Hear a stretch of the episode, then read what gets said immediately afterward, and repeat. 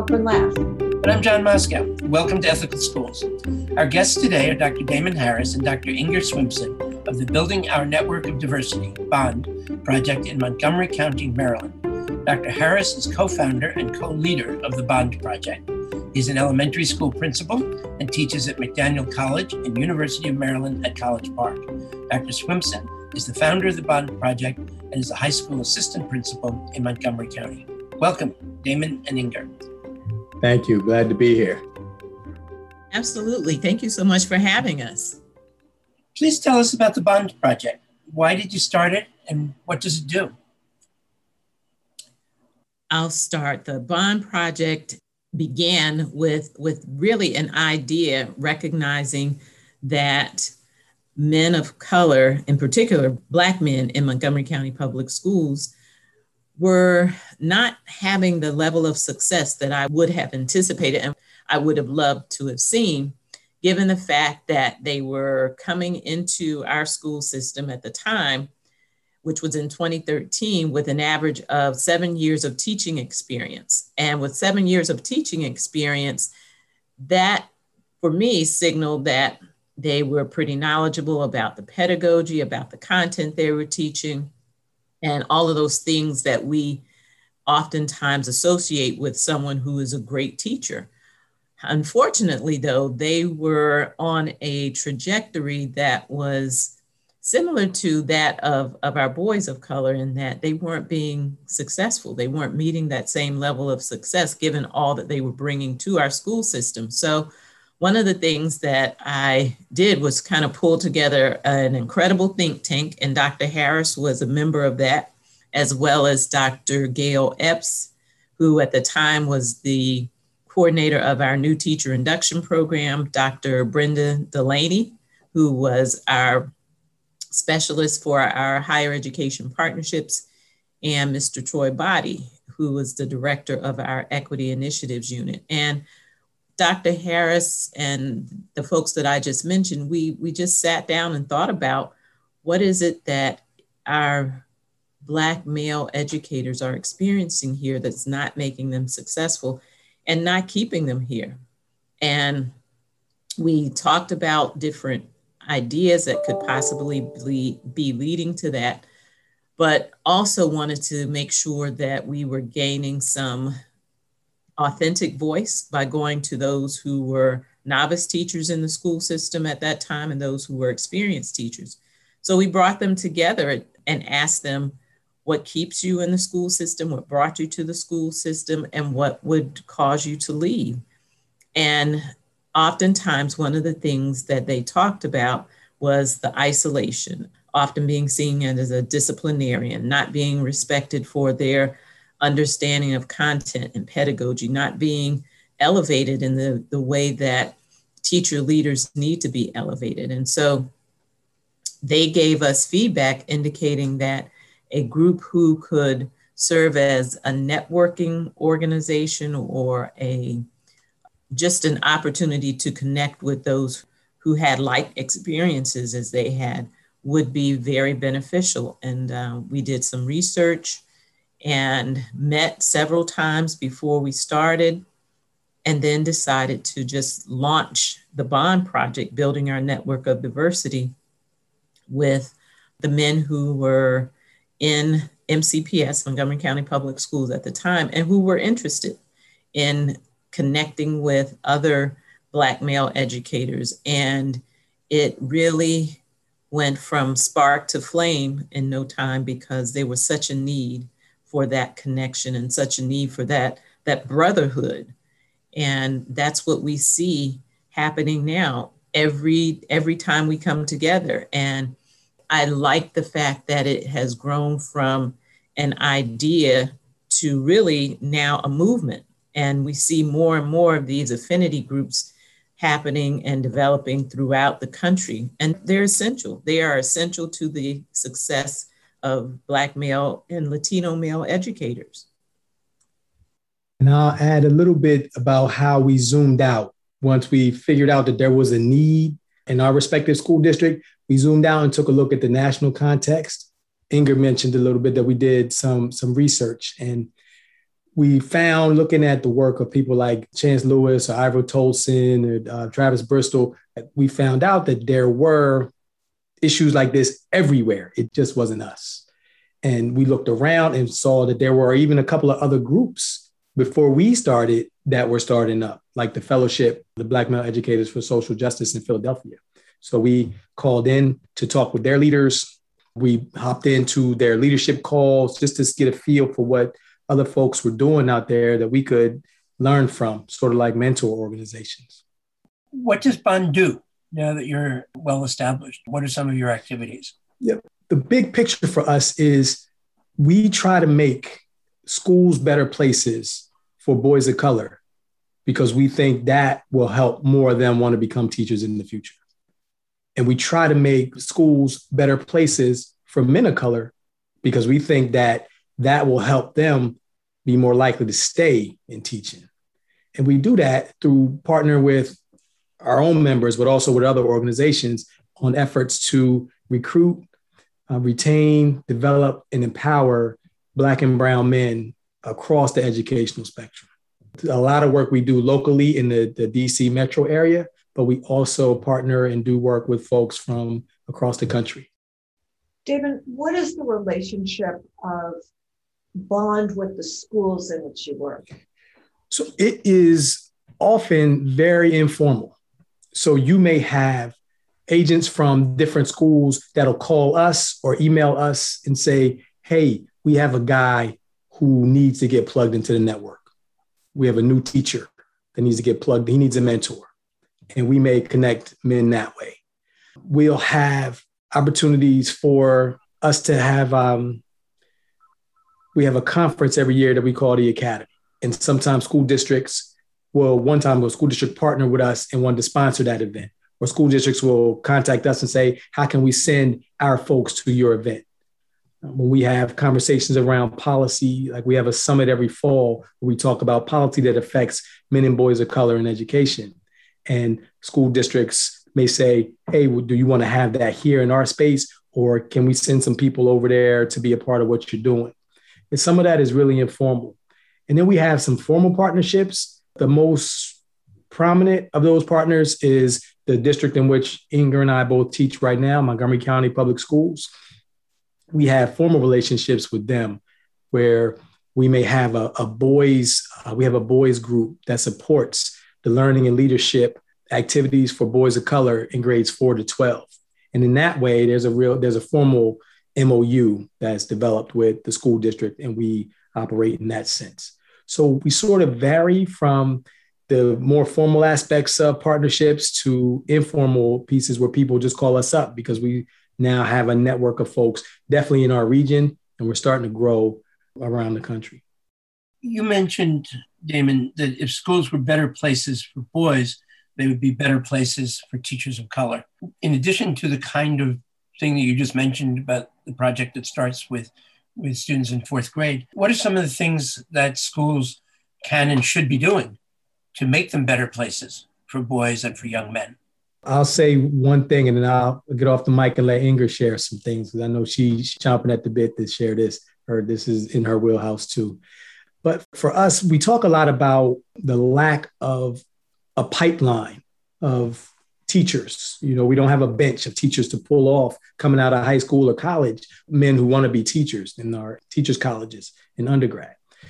A part of that is about our boys of color not having great experiences in schools. They can't be their authentic selves. They don't find themselves represented in the teaching corps. They don't find themselves represented in the curriculum. They don't find themselves represented in school leadership they don't find themselves in the spokespeople, the, the voices in the community who often speak a lot at board meetings. Our boys of color don't see themselves represented there much either.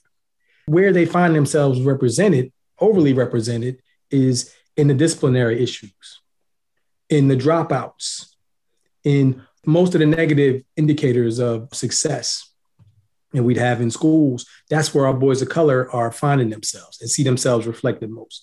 So schools aren't places that are good places to be. So, what we need to do and what we push Bond does through our membership and we do as individuals, Inger and I, is we push school districts to, to adopt a more anti-racist posture. So we need to be thinking about the systems that are in place that are recreating these disproportionate effects on our negative effects on our boys of color. Sometimes that is like culturally responsive teaching, training. Sometimes that is a look at the policies we have around the, the curriculum we choose or the hiring practices that we have. Sometimes that is trying to institute more restorative practices in our classrooms and our school buildings.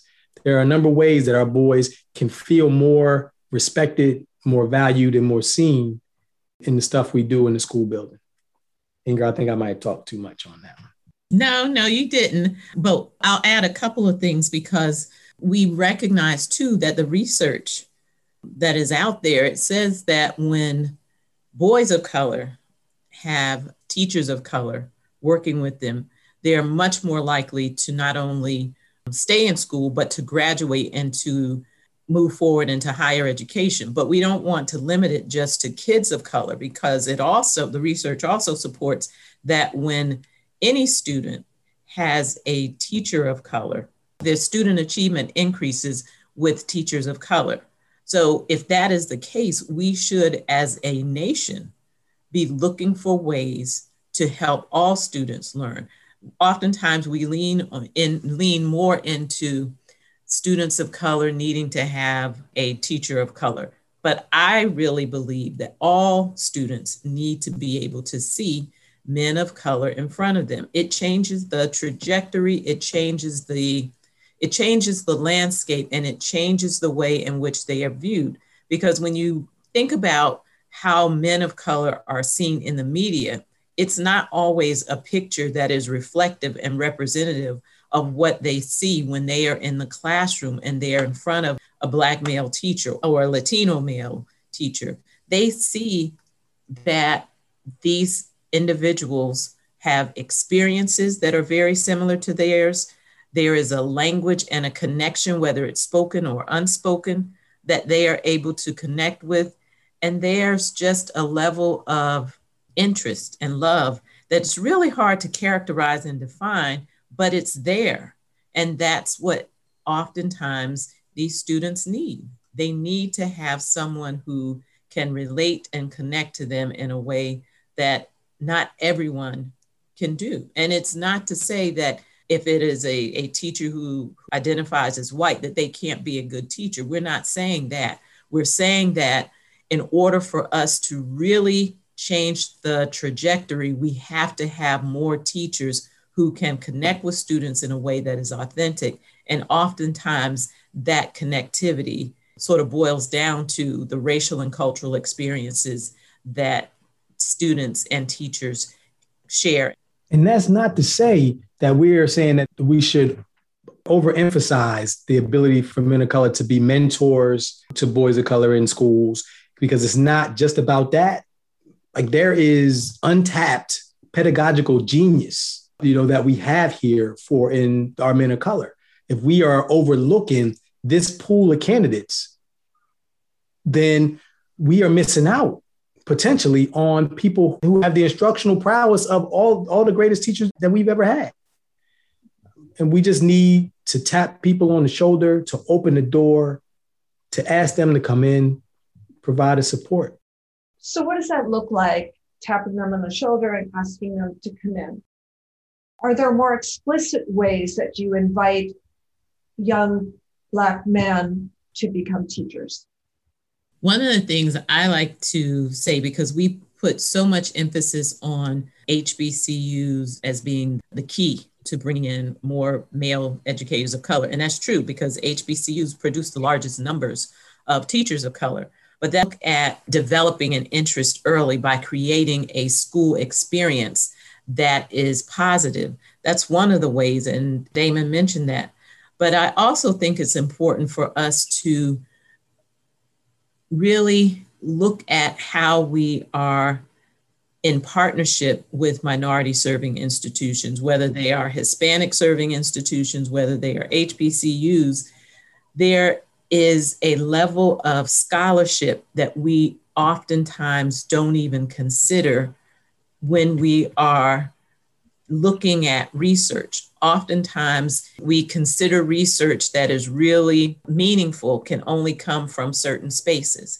And those spaces don't oftentimes include research from minority serving institutions. And that to me is a misstep because oftentimes we're always saying, you know, we want more teachers of color. Let's go to the HBCUs. But HBCUs offer much more than teachers of color.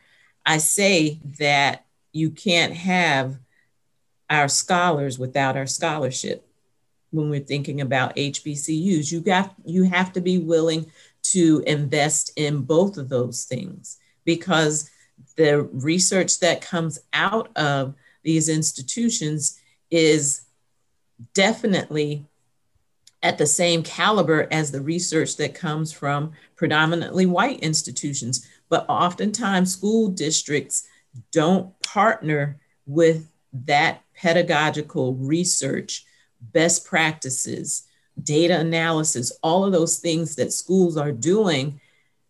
We don't partner with HBCUs when it comes to that, but we're always asking them, send us your students because we want to have, we want to diversify our workforce. There's more to diversifying the workforce than just bringing in people of color. It's also, again, recognizing the scholarship of those institutions. And there are opportunities at the university level to have cohort models where men of color are in the program together and provide supports to each other, you know, as almost a, a brotherhood through the undergraduate process. Uh, we know that um, Montgomery College, which is a community college near us, started a program that they called the Black Alliance for Teaching and Leading, something like that. Battle was the acronym for it. And it was to get men to, to go through the program together for two year program, and then they would advance to a four year partner program to finish the bachelor's degree. There are other also ways to get upstream a little bit and get the kids when they're younger.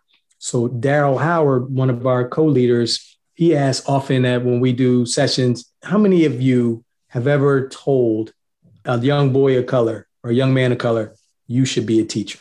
Like, so that's a part of that piece. Sharif El-Mekki and his team at the Center for Black Educator Development, they have an apprenticeship program where they plug in kids around the country with schools around the country and they they get their work while they're in high school. Julius Davis and the team at Bowie State University in Maryland, they have a program called the Center for Black Male Teachers College, which takes high school kids and puts them in the college environment around folks who want to be future teachers so that these boys, young men, I should say, are going to be future teachers as well. And what Bond has been able to do is connect that those high schoolers from the Black Males Teacher College, and Bowie also has a center for mentoring and teaching Black males. Those kids, they work with our four through grades four through 12 kids also. So we want to have a, a, a pipeline, a seamless pipeline that goes from fourth grade, if not younger, all the way through their undergrad experience. So districts and universities have been thinking about this creatively, at least the, the outside folks. We need school districts to get on board. What are some of the similarities and differences in the challenges that Black men and Black women face as teachers? I think there are a number of similarities. The questioning about the, an individual's level of content, how well they're able to communicate information, whether they're able to communicate it, their prowess around pedagogy, do they know it? Those are very similar. I think also the experiences of isolation and also being overlooked and n- not having a voice when, you know, being in the presence of, of others, especially when they are isolated in a similar way that our male educators of color are isolated. But one of the things that I found, especially my early years as an educator, I found a network because I could see that there were not, that I was not going to have the same experiences as others if I didn't have a group of women who I could go to for guidance, for support, and not just around curriculum and the workplace, but just in terms of a sisterhood. And that's, you know, that's the comparison. Women are, I think, more apt to find that network. But I think men, because of the vast isolation, it's more difficult for them. And so Bond has been very influential in creating this network for men to be able to connect with each other. And again, it's not just about teaching practices, it's about life and being able to sustain the work that they are doing, to hold each other up, to ask questions, to be a sounding board for each other. Those are things that occur more naturally, I think, with women. And for men, it just need the space needed to be created so that they would feel comfortable doing that and also know that it was perfectly okay to do that. One of the things I, I say is that, you know, bond was created so that black men could be as black as they want to be when they're together because they don't have that opportunity to do that oftentimes in the schools. They're looked at differently. They have to worry about their dress. They have to worry about their hair. They have to worry about their speech. They have to worry about how they are perceived if they're tall or if they if they raise their voice all of those things they have to consider imagine having to run through that checklist before you can even be present in a meeting that's a lot for anyone to have to do and so I agree it's important to have that space where you don't have to run through that checklist before you open your mouth to speak. One or two other points I'd, I'd add are the things that we tend to take for granted as folks of color that we just we just see it and maybe not everybody else sees it. So we'll make it transparent here um, and connect the dots really explicitly. There are times where, generally in the classroom, where teachers of color have the overemphasis from the school leadership and other colleagues that those folks should be mentors or should deal with the discipline in the classrooms, particularly with the discipline and mentorship of students of color or students in poverty. And that and the some of the other pieces that Inger talked about with the perception that folks have, those are the things that John King, former Secretary of Ed, calls the invisible tax that folks of color often play in the schoolhouse or in the teaching profession. And that weighs down new teachers in particular, but also folks who are isolated and sort of singletons in their building. The other piece that are really related to stuff that many folks of color go through, not just people in teaching. And that is one of them is being the spokesperson for the entire race. So you're a 23 year old just out of college, and you're in your staff meeting, and your school now sees what happens with George Floyd and says, what do you think? What do Black people think about this? Right.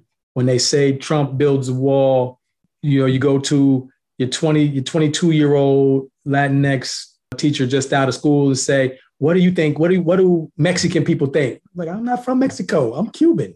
You know, the baptism and the historical trauma that goes along with that, that's been passed down from generations.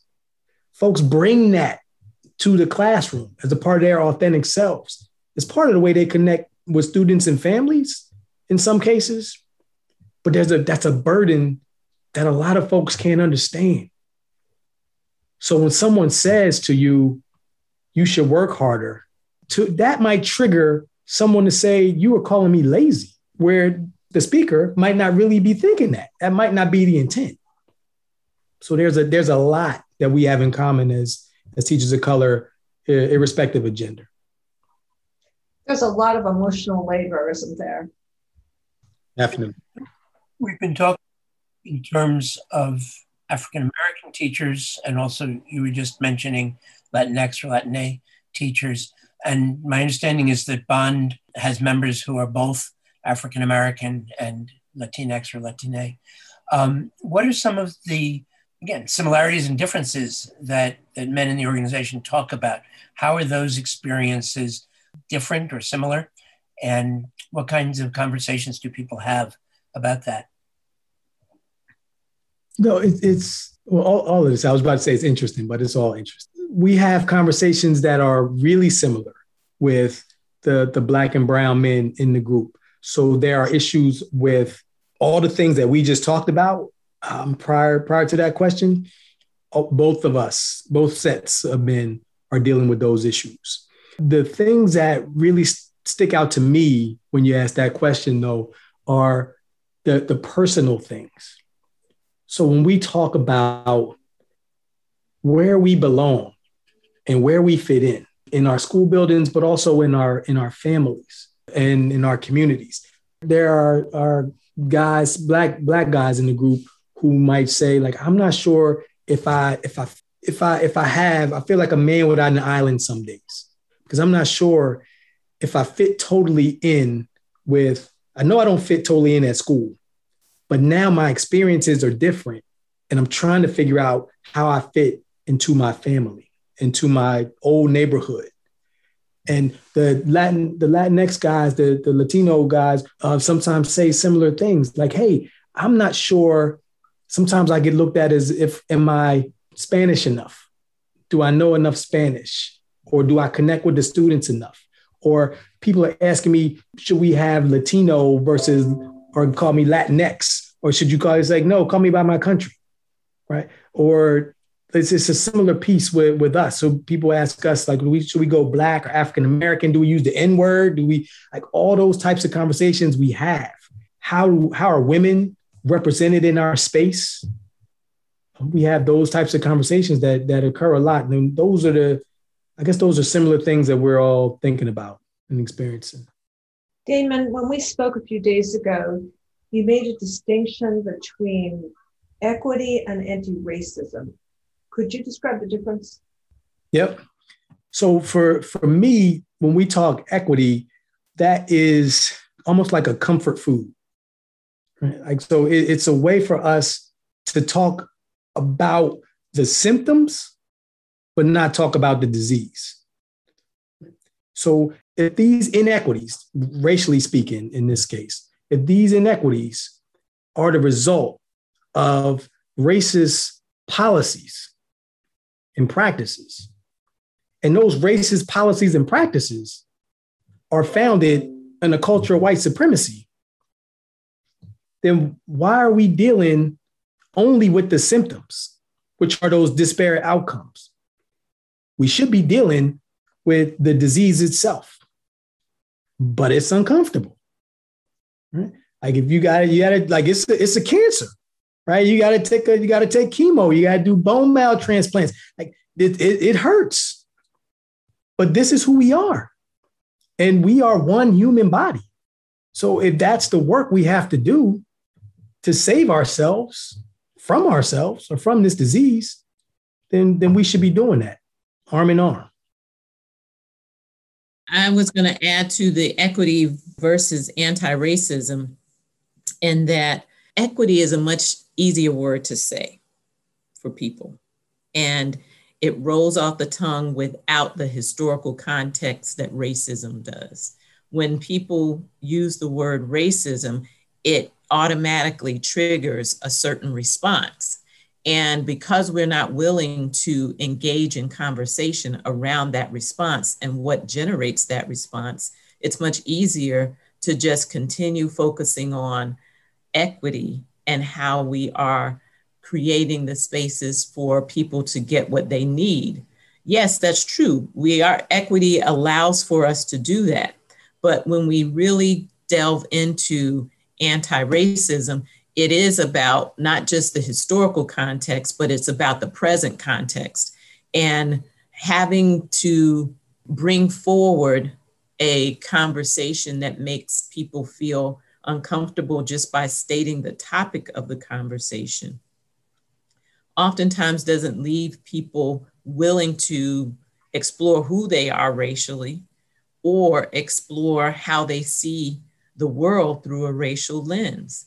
And then it oftentimes results in people of color having to second guess some of their experiences because when they present those experiences, they're challenged or made to feel like those experiences aren't what they perceive them to be.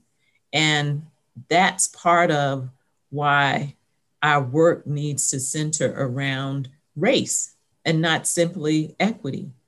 It has to center around race because race for so many people of color has been the it's been the the thing that has impacted us in so many different ways but it's it's also what people refuse to talk about because it's so difficult to talk about but as as as we know you can't talk about race if you don't talk about race.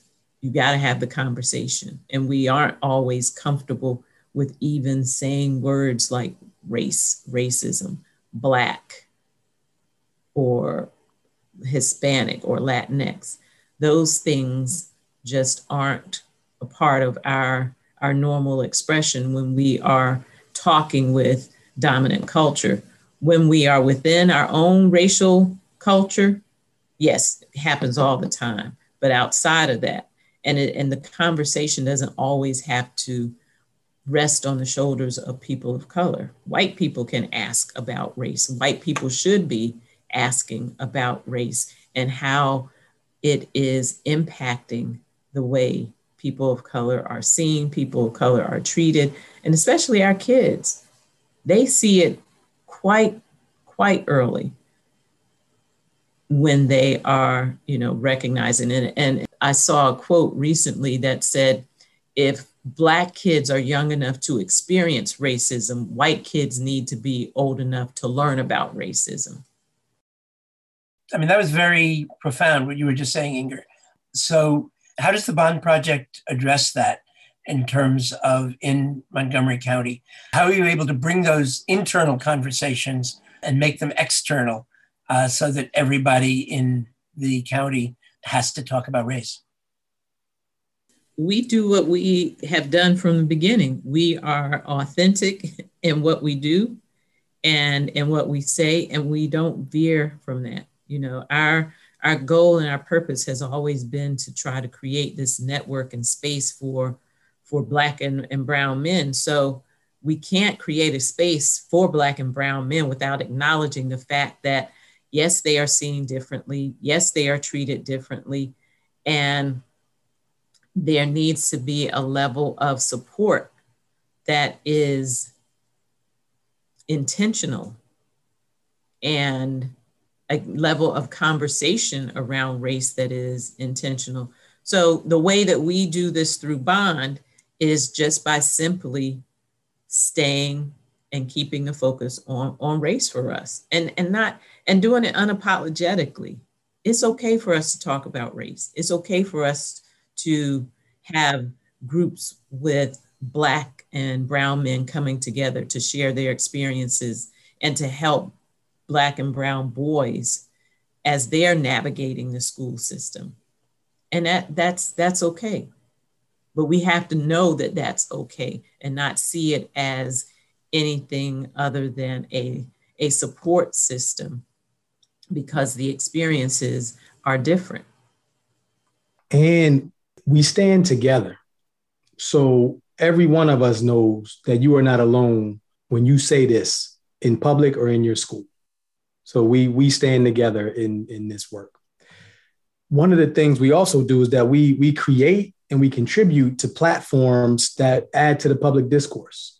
So we have every fall we have a summit, which is a policy conversation uh, of some panelists that are parents, students, professors, policymakers, boards of education members, principals, teachers, and folks get together and talk about these issues publicly. And we, you know, we invite the general public. Our, we have a blog, so our, our members and other folks can post their ideas on the blog. A number of our guys speak to to uh, to groups outside of our district and all around the all around the country, uh, and in um, different events talking about this work. We have some of our we have the academy, which is our yearly conference this year is three days every May where we get together, and every workshop in that conference is led by a man of color. And they're talking about, we are talking about the issues that matter to us. So we so we find any outlet we can. If we don't talk, we're on radio programs, we're on podcasts, where where everywhere the work is, is is the phrase we use. So we we generally contribute to the public discourse, and that's how we get the word out, and we make it front front and center, a front burner issue in our school district and everywhere else. Yeah, you talked about a liberatory consciousness among Bond Project members. What do you mean by that? It is more of a, an organic, informal uh, type of consciousness than it is a, a formal platform. But we work to make sure our guys raise awareness about the issues that matter to them and the issues that represent some of the systemic oppression in our communities. So that's a part of that liberatory consciousness that or that critical consciousness is we want folks to be aware of what's going on. So we have to have a knowledge base. So what we do is during our meetings, we have a, a mini, what we call mini PD every time we get together. So there'll be some professional development on some topic of the day. We also have book studies that we'll do during the school year or we'll do during the summer. And we'll read uh, How to Be an Anti-Racist uh, by uh, Kendi, or we'll read, um, last summer we read The Power of Latino Leadership by Juana Bordas. This, this summer we're talking about uh, Caste, I think by Isabel Wilkerson. So like we, we educate ourselves on these issues. So we have an awareness of these issues. We talk together among ourselves and among partner groups about strategies we can have to deal with those topics that are that are stressful to us or that we find that are oppressive to the kids in our community and their families. And we we figure out some of those practices that we can use. And then we try to support each other when we take action on those pieces. So sometimes some of us may say, hey, we need to show up at this school to support this issue. So then we then we go there. Um, or one of us is talking to a group about a different issue, then we go there. We'll have outside groups that'll reach out to us and say, "Hey, can one of you come and talk to us or support us in some other issue?" And then we'll go there. So that, those are ways that we we try to foster a sense of liberatory consciousness, like having that awareness of what's going on and where those injustices and systemic oppression exists having the skills to do something about it, and then having the motivation and the initiative to take action on. Standardized test scores pretty generally correlate with class and race. So, how do you help teachers, both Black and white, recognize students' strengths and celebrate their own successes, even when the test scores are lower than we'd like them to be? I think the most important way is to be able to develop a relationship with students because if they don't see you as being a partner in the learning with them, then it's very difficult for them to want to work harder or or engage in learning where they don't feel that they really matter. And so I, I lean very heavily on developing relationships, not even asking anything academic with with my students before I even engage with them. But just you know, complimenting them. If I see something that they have on that that I think is nice, I compliment them. Or you know, if I, I notice if they just gotten their haircut because you know, culturally, those are some of the things that kids like to to hear that other people notice about them and and getting to know them on a very personal level what are some of the things that you like what do you do on the weekend by just asking, you know, how was your weekend? Tell me what, tell me some of the things you did. Or if you if you see them and you are thinking, how how can you go about building that that relationship? Start planting seeds for them. As, as Damon mentioned earlier, talk to them about teaching. Ask them have they ever considered being a teacher? Ask them where they plan to go to college. And if they don't have a plan, then tell them, well, consider this college. I am, and I say this all the time, I'm a proud alum of North Carolina A&T. So when students talk with me about college, I absolutely tell them about my alma mater. And if they say they don't know where they're going to school, I say, well, tell everybody you're going to North Carolina A&T because that's at least a start for them.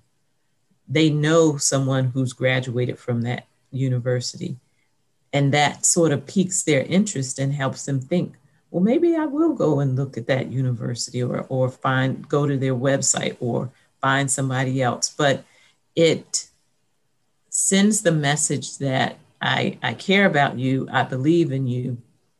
And standardized tests are just one measure of your success. There are lots of ways that we can look at how they are successful. How do they na- how have they navigated um, this pandemic? There are a lot of life lessons that, that children have been forced to learn as a result of this. And I think that's the important uh, pieces to elevate. What have they learned? What have what are they going to take away from this experience that will help them become a better person, or maybe help them help someone else become a better person? For me, that that question around students' performance on uh, standardized tests is similar to students' representation in the disciplinary data or the dropout data. Really simple for me to talk to my staff. And I say, here's what I told my staff. It's been generations. In, this in my, oh, let me take a step back. In my school, we have uh, about 500 students, and 95% of them are Black and Brown, and about 83% are eligible for free reduced meals, and about um, 60% are English learners. Um, and most of them are first or second generation here in the country. So I say to my staff, for generations, our students and their families have been, they've been at the bottom of most of the good categories that we measure. And they've been at the top of most of the bad categories that we measure. And we've changed school leadership, we've changed curricula, we've changed some of the vernacular to use words like grit. We've done social emotional learning programs. Like we've changed a bunch of different things, bunch of different variables. Yet that's the one consistent thread. So we either have to believe one of two things there's something inherently wrong with our students and their families that places them in this position generation after generation. Or there's something inherently wrong in our system that recreates this demographic hierarchy over and over again. And I tell my staff, the people here at our school, we believe the latter. So if you don't believe that the system needs changing, you should find somewhere else to teach because we have to be better. And with respect to bond, like we have a bunch of guys in the teaching corps and at the administrative level who share that those types of messages in their buildings. We also know uh, within each other in our circles that we have to get better. We have to be better teachers. We have to be better leaders in order to have better outcomes for our students and their families.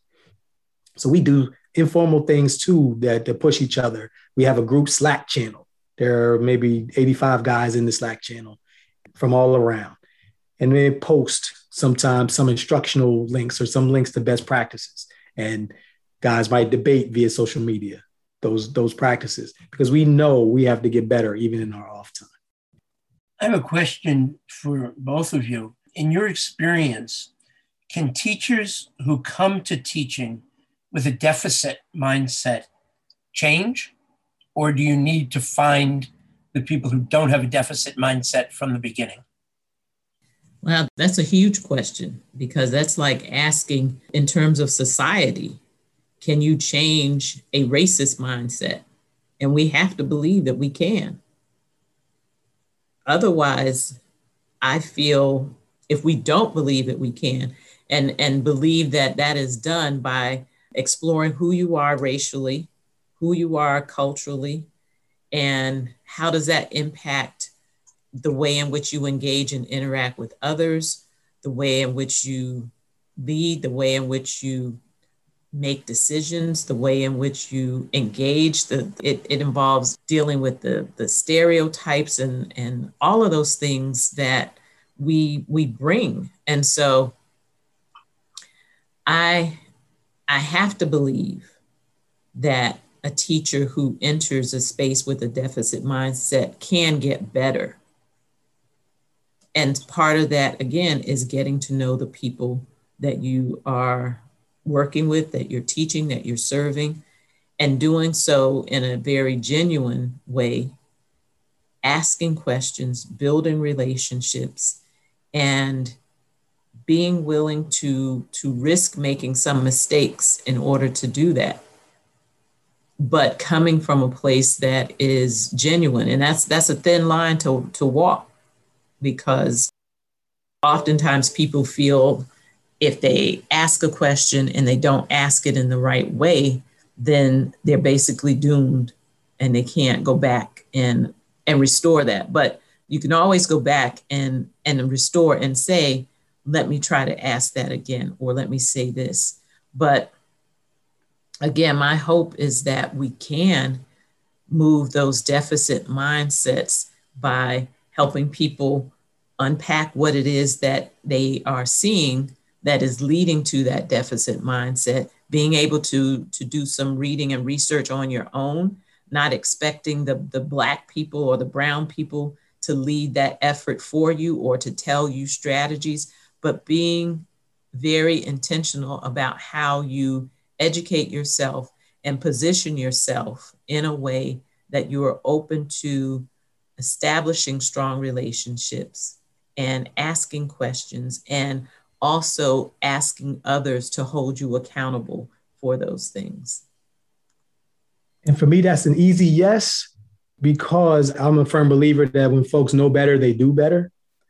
But also, I would not have a fixed mindset about someone else that I'm asking them to have a growth mindset about my children. So I absolutely believe that folks can grow. I think that everybody has life experiences that have led them to be, that have the beliefs that they hold. And working with me, I have to give them some additional life experiences that'll reshape their thinking and change their worldview a little bit. I just have one last question, which goes back, I think, to something you were saying, Inger, about the impact of Black teachers on all students. And we've talked in particular, obviously, about Black role models for Black boys and young men. But if either of you wanted to say anything about the role of, of Black men and the impact on girls, both girls of color and uh, girls who are not of color. I will just add that the narrative is there, the negative narrative is there. And so it's important for that narrative to shift by exploring counter experiences and counter stories that allow girls of color or white girls or women as well to see men of color in a different light. And again, building those relationships and giving them the opportunity to see men who might reflect their dad or might reflect their brother or might reflect their neighbor but but to see them as the scholars see them as the leaders see them as the mathematicians see them as the principals see them as all of those things in which they see white people on a regular basis. Seeing Black men in those same spaces helps to change that narrative in a way that is impactful and really, I would say, has an immeasurable value and influence for them when they see that. I sure agree. And it is the counter story that speaks to me that that Inger just said, where this is an opportunity when men of color are in the classrooms.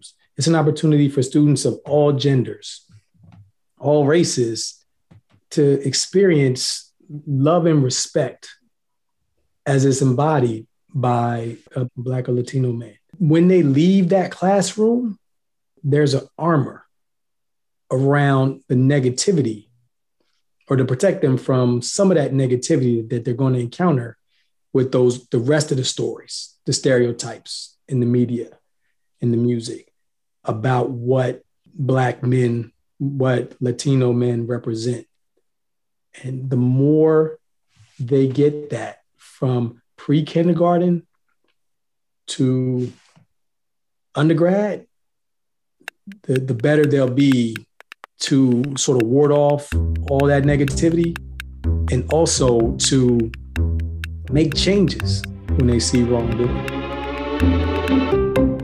Thank you so much, Dr. Damon Harris and Dr. Ingrid Swimpson of Bond Project. Thank you. It was a pleasure. Thank you so much for having us. And thank you, listeners. If you enjoyed this podcast, please share it with a friend or colleague.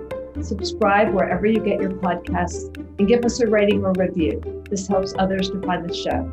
Check out our website, ethicalschools.org, for more episodes and articles, and to subscribe to our monthly emails. We post annotated transcripts of our interviews to make them easy to use in workshops or classes.